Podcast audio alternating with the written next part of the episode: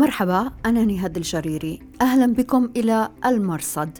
في هذا البرنامج نتابع أخبار العالم المظلم من الجهاديين إلى عالم الإنترنت المعتم والجريمة المنظمة. أهلا بكم في راديو وتلفزيون الآن. بودكاست على راديو الآن. أهلا بكم إلى حلقة هذا الأسبوع من المرصد. نغطي فيها الفترة من 26 سبتمبر إلى 2 أكتوبر 2021 إلى العناوين القاعدة تهجر أنصارها في الشام الجهاديون المهاجرون في إدلب يتاجرون بالبيتكوين بحثا عن رزق منعه الجولاني. طالبان تهجر نهج القاعدة وتمد الأيادي للغرب. وهذا الأسبوع الجهاديون والجريمة المنظمة. نتحدث إلى السيد أليسيو بوستليوني خبير الجيوسياسية في مجلة فورميكا الإيطالية. السيد بوستليوني هو أستاذ محاضر في كلية روما للأعمال عمل متحدثا باسم الحكومة الإيطالية في فترات سابقة.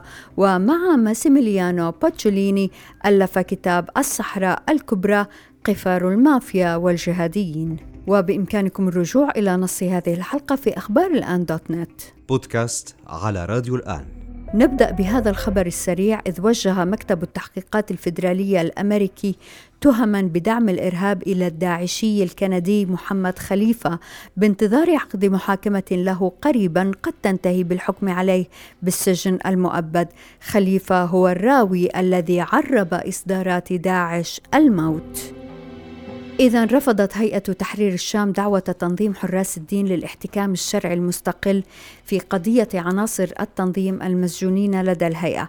الحراس اقترحوا الاحتكام لدى لجنة قضائية مستقلة أو عند أبي قتادة الفلسطيني على أساس أن الهيئة رضيت بالرجل في مرة سابقة. المجلس الشرعي في الهيئة برئاسة عبد الرحيم عطون صدر الرد بالرفض مستعرضا اولا المسوغات الشرعية لقرارهم لكن حقيقة لا قيمة لهذه المسوغات التي يجلبها كل طرف لإثبات موقفه فكم سهل على هؤلاء وأولاء تطويع الفتاوى والنصوص. وعليه المهم في رد الهيئة هو أنها هي صاحبة الولاية في إدلب وأي حديث عن سجناء لديها يجب أن يتم ضمن نظامها القضائي فالهيئة لا تسمح بأن يكون الحراس ندا لها. هكذا يفكرون ويتصرفون وهذا يحسم الجدل حول الدعوة للاحتكام الشرعي. بعد ثلاثة أيام رد حراس الدين على الرفض ببيان وقعه سامي العريدي بصفته الرسمية عضوا في اللجنة الشرعية للحراس. نذكر أن أبا همام وقع البيانين السابقين بصفة مجهولة هي العبد الفقير. ونذكر أن العريدي في آخر مرة خاطب فيها الهيئة أثناء الانقضاض على الحراس صيف 2020 وقع رسالته بصفته شرعيا سابقا في جبهة النصرة التي هي أم الهيئة.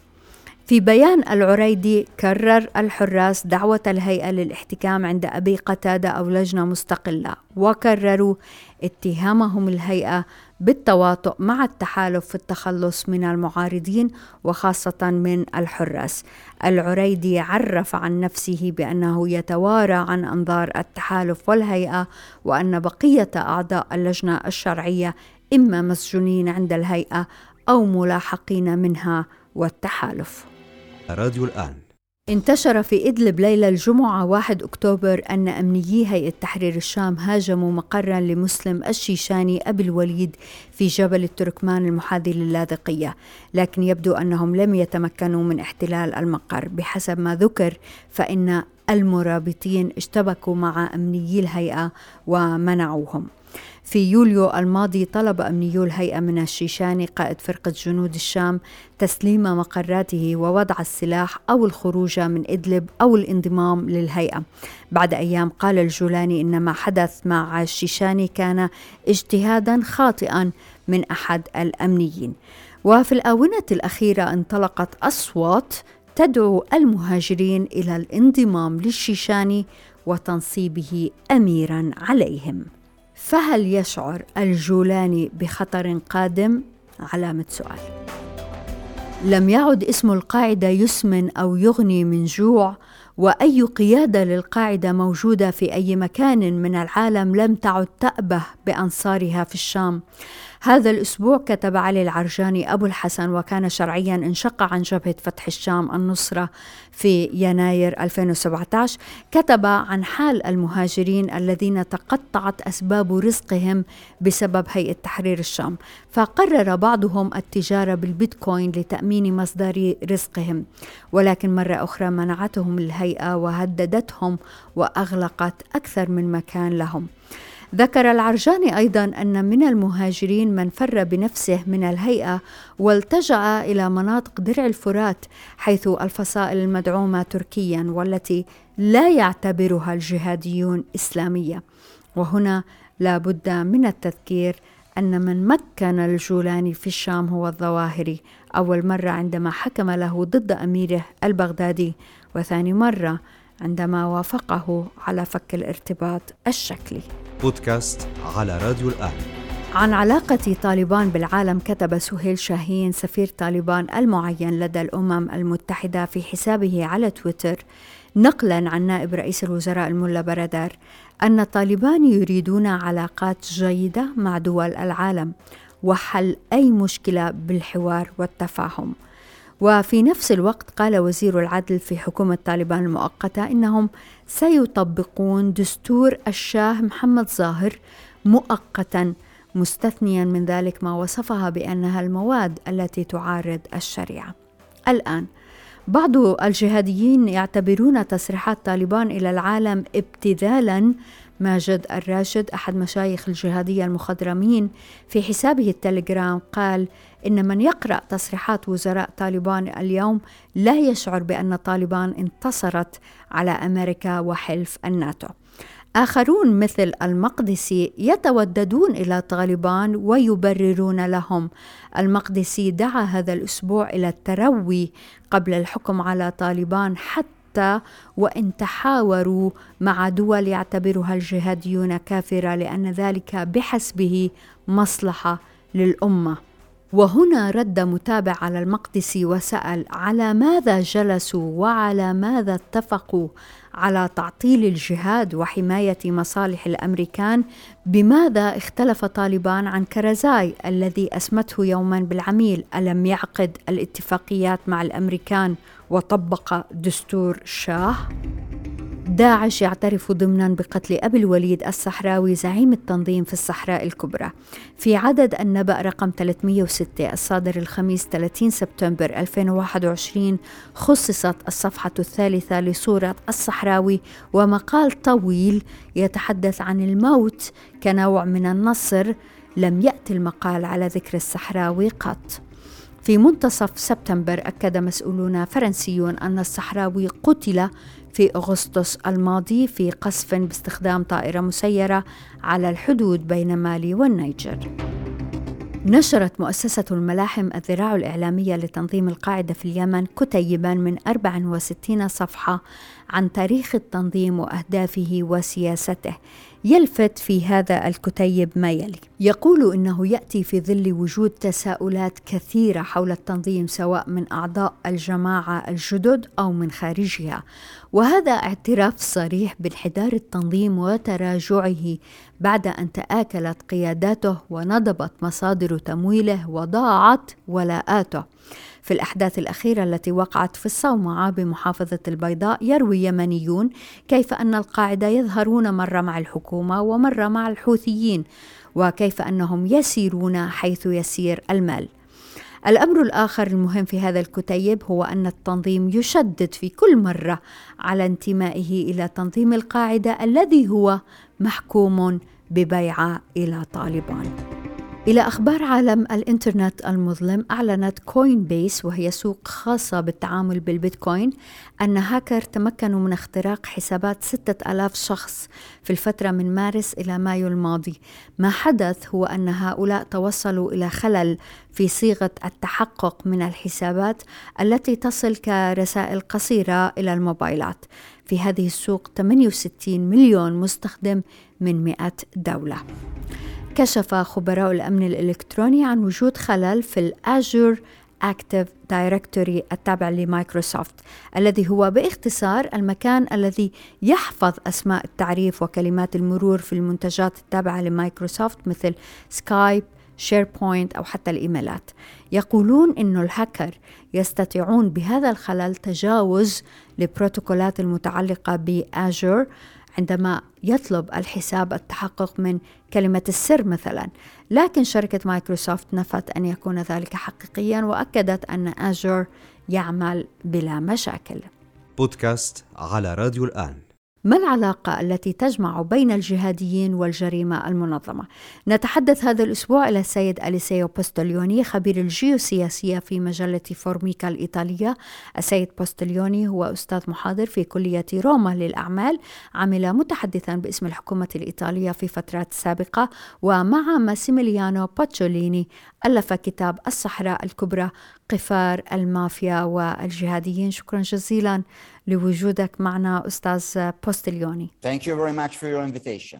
أستاذ بوستليوني يقدم الجهاديون أنفسهم دائما على أنهم الأتقياء الأنقياء الذين يريدون أن يخلصوا العالم من شروره هم ظل الله على الأرض ولهذا عندما نتحدث عن هذه العلاقة بين الجهاديين والمافيات والجريمة المنظمة عم نكشف حقيقة عن نفاقهم وزيفهم لكن نسأل هل هذه علاقة حقيقية؟ يعني هل هي تشابه في الأساليب أم أنها شراكة إجرامية حقيقية؟ No, it's an actual collaboration based on fact that uh, this link is structural because both mafia and jihadists يقول rely السيد بوستليوني بل إنه تعاون حقيقي قائم على. حقائق لأن المافيا والجهاديين يعتمدون على النشاطات الاقتصادية نفسها من أجل أن ينتعشوا ويزدهروا أتفهم كم صعب أن يصدق المرء أن الجهاديين الذين يعتبرون أنفسهم أتقياء ووكلاء السماء يعتمدون في حقيقة الأمر على المافيا حتى يزدهروا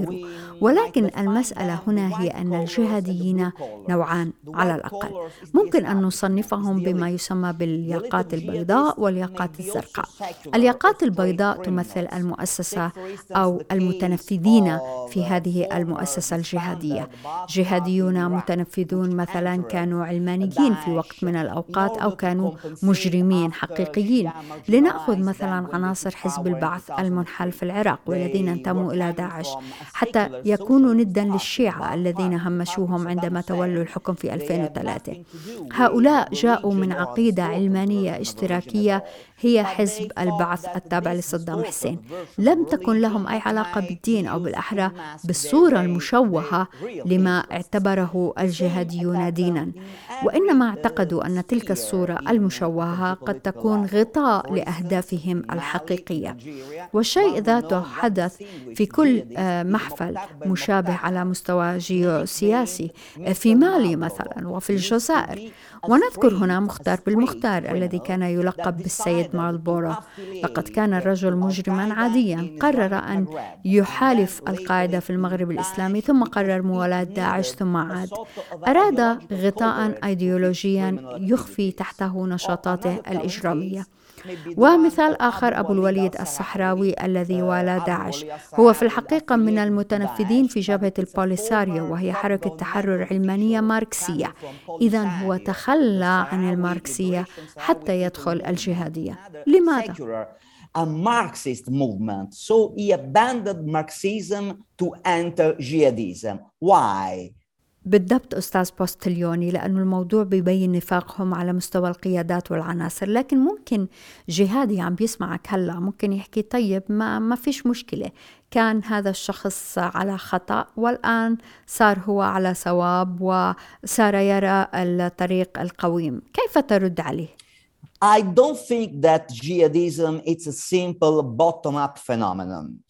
يقول السيد بوستليوني لا أعتقد أن الجهادية ظاهرة تفهم هذا الفهم الفردي. أعتقد أن الجهادية تنقاد وراء اهتمامات جيوسياسية بحيث تسعى بعض الدول إلى استغلالها لشن حروب بالوكالة. لهذا لا أعتقد أن المسألة تلقائية بهذا الشكل. داعش مثلا تلقى الدعم ممن نسميهم الأنصار من العالم المظلم الذين مثلوا جهات ودول مختلفة. هذه هي النقطة المهمة. أما بالنسبة لما نسميه أصحاب الياقة الزرقاء في داعش مثلا فكانوا الأنصار المتشددين الذين اعتقدوا بهذه النسخة المشوهة من الدين. وإن كانت الأغلبية الساحقة من هؤلاء هم أولئك الذين استغلوا القيم الأيديولوجية حتى يتلاعبوا بمشاعر الناس ويشكلوا هذا الجمهور على طريقتهم الخاصة وبحسب اهتماماتهم التي تمثلت على المستوى الدولي في نهاية الأمر وأستطيع أن أضيف هنا أنه في العراق وسوريا آه، وجدنا أيضا مجموعة من البراغماتيين الذين لم تكن لهم دراية بالدين وإنما قرروا الانضمام إلى داعش لأن التنظيم كان يعطيهم رواتب. فانضمامهم لداعش كان بهدف تعزيز موقعهم الاجتماعي في هذين البلدين. So they use uh, Daesh in order to uh, strengthen their social position in their countries. عفوا أستاذ بوستليوني من هم ال black fans هؤلاء الذين وصفتهم بأنهم الأنصار من العالم المظلم؟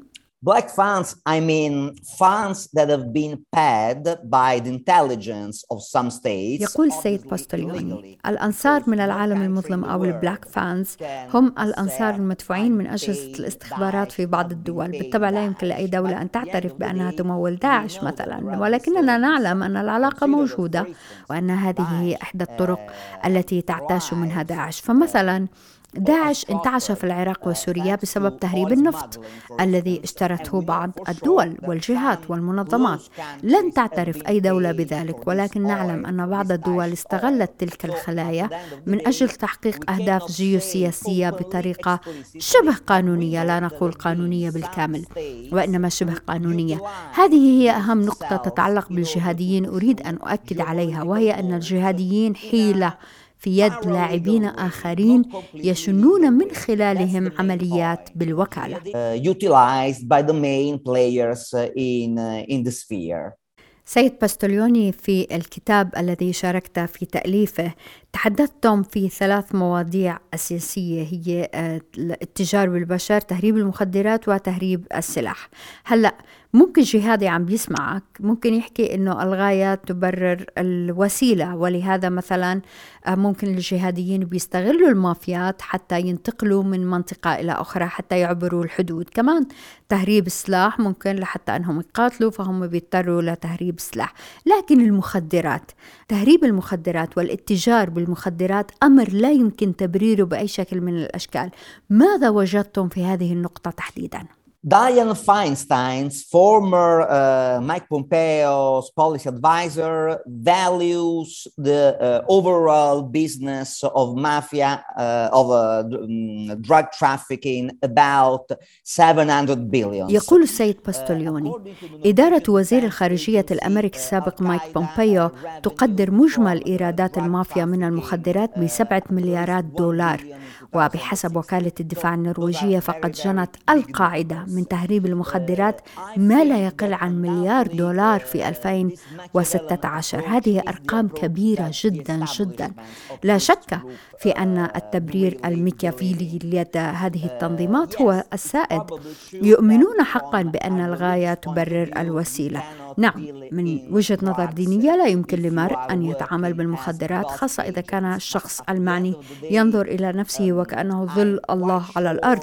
لكن في المحصلة الأمر لا يتعلق بالدين وإنما بهذا التشوه في نظرة الجهاديين إلى الدين. كثير من المقاتلين الأجانب القادمين من أوروبا تطرفوا من دون أن يذهبوا إلى مسجد واحد في حياتهم. بدأوا بمشاهدة فيديوهات على اليوتيوب وربما اختبروا جانبا من الحضارة الغربية يقوم على المخدرات والكحول والجنس وفي سعيهم للبحث عن معنى لحياتهم تحولوا إلى التطرف. لا مشكلة مع المتدينين وإنما المشكلة مع أصحاب الأمراض النفسية. قد نجد أئمة أو حركات سلفية محافظة جدا قد ينحون نحو التطرف. لا أدري بالضبط ولكن ما أنا متأكد منه هو أن المسألة لا تتعلق بالدين. وإنما باستخدام الدين كغطاء. هؤلاء يفجرون أنفسهم في الناس بسبب اعتقادهم المشوه بأن ثمة شيء أكبر من المادة. لكن حقيقة الرابط الأهم في كل هذه العلاقات هو المال والتجارة. سيد بستليوني هل ممكن أنه نرجع على الأرقام اللي ذكرتها حضرتك القاعدة آه، جنت مليار؟ مليار دولار من المخدرات؟ Okay, we are talking about exactly 1 billion in 2060, according to the Norwegian uh, Defense Agency. يقول السيد باستليوني بالفعل نحن نتحدث عن مليار و260 مليون دولار بحسب وكالة الدفاع النرويجية. هذا مبلغ هائل. يجب أن نأخذ بالاعتبار هنا طرق تهريب المخدرات الممتدة عبر أوروبا من شمالها إلى جنوبها ومن شرقها إلى غربها. منطقة حوض البحر الأبيض المتوسط تقع في منتصف الطريق ولذلك تمثل هذه المنطقة المحور في تجارة المخدرات في أوروبا. فمثلا هناك الطريق الذي يعبر البلقان إلى القوقاز ومنه إلى أفغانستان. هذا الطريق مهم جدا لأن أفغانستان مصدر الحشيش والأفيون وكذلك السلاح الذي يهرب إلى دول الاتحاد السوفيتي سابقا. هذا الطريق الغربي يتمركز في البوسنة وهناك نعلم أن القاعدة أقامت معسكرات تدريب لنتذكر أن اثنين من منفذي هجمات 11 سبتمبر جاءوا من البوسنة. ثم لدينا كوزوفو وجيش تحرير كوزوفو الذي اتهمته محكمة العدل الدولية بتهريب المخدرات. ثم لدينا الاتجار بالأعضاء وهي التهمة التي آه، أوكلت إلى رئيس كوزوفو السابق هاشم ثاتشي. ثم نأتي إلى القوقاز داغستان إنغوشيتيا والشيشان حيث تنشط المافيا الشيشانية في القوقاز وزيادة على ذلك أسسوا في القوقاز إمارة والقائد المعروف شامل باسييف ألف كتاب المجاهدين الذي كان يعتبر من أهم الكتب التي يحملها الجهاديون على الإنترنت. هذا طريق مهم ولافت للانتباه. في الجانب الآخر نجد فنزويلا مثلا وكيف أنها ترتبط بغينيا بيساو في إفريقيا بسبب قصر المسافة بين القارتين إفريقيا وأمريكا الجنوبية عند تلك الدولتين بحيث تهرب المخدرات مباشرة إلى إفريقيا وهناك القاعدة في المغرب الإسلامي تتولى تهريبها إلى شمال إفريقيا ومنها إلى أوروبا.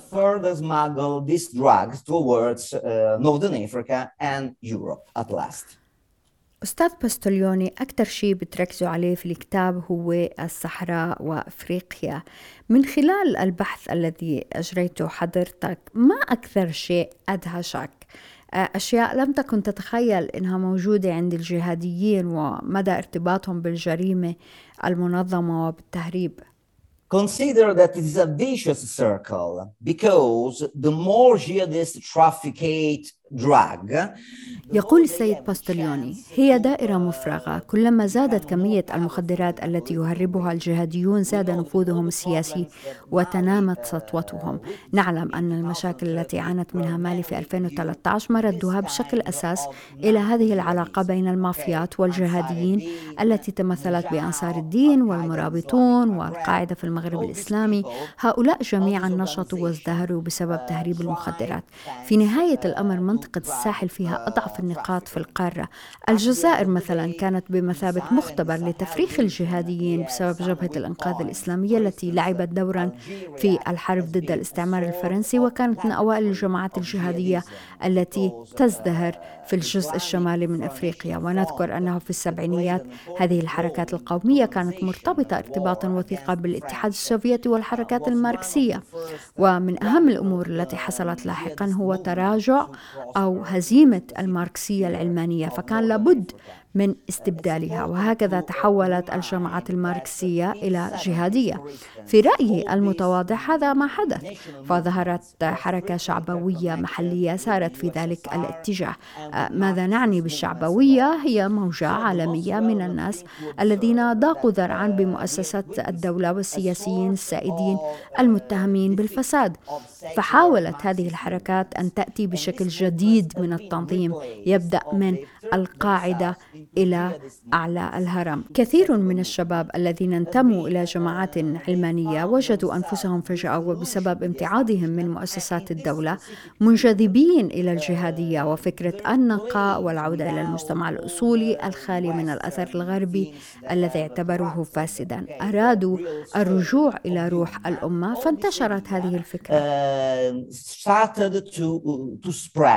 وأستاذ بوستليوني ماذا وجدت في البحث عن القاعدة وداعش في العراق وسوريا مثلا؟ Yes, mm, yes. Unfortunately, we have very sad evidences regarding these criminal activities. يقول السيد بوستليوني محزنة جدا الأحداث التي وقعت في سوريا والعراق وهي نشاطات إجرامية. داعش على وجه التحديد ارتكب جرائم تهريب التراث الثقافي والقطع الفنية موقعان نمرود ونينوى تدمرا بشكل شبه كامل وبيعت الآثار القديمة في السوق السوداء في العراق. ازدهر داعش بسبب تهريب النفط. لنتذكر أن داعش كان يجني يوميا حوالي ثلاثة ملايين دولار من النفط في عام 2015 بحسب وكالة الاستخبارات الأمريكية ولهذا شكلت الأموال التي يجنونها من تهريب النفط العمود الفقري لبنائهم وضمن بقائهم طول هذه المدة وبقاء هذا الشكل من الوضع السياسي في العراق وسوريا. من دون النفط ما كان داعش يستطيع الصمود طوال تلك الفترة. طبعا مسألة تهريب النفط هذه تأخذنا إلى جدلية أن التنظيمات لا تكون ولا تدوم إن لم يكن ثمة اهتمام عالمي ببقائها. شكل من النظام العالمي يقبل وجودها لأنك حتى تستطيع أن تبيع النفط يجب أن يتوفر لديك مستهلك يحتاج إلى هذا النفط. ولهذا بات واضحا أن نفط داعش ذهب إلى دول ومنظمات كثيرة وهذا كان سر قوة داعش النفط النفط النفط. Oil, oil, oil. السيد أليسيو بوستليوني شكرا جزيلا لك. Thank you for having me. It's been my pleasure and my honor. وشكرا جزيلا لوجودكم معنا في راديو وتلفزيون الآن. أنا نهاد الجريري مع السلامة. بودكاست على راديو الآن.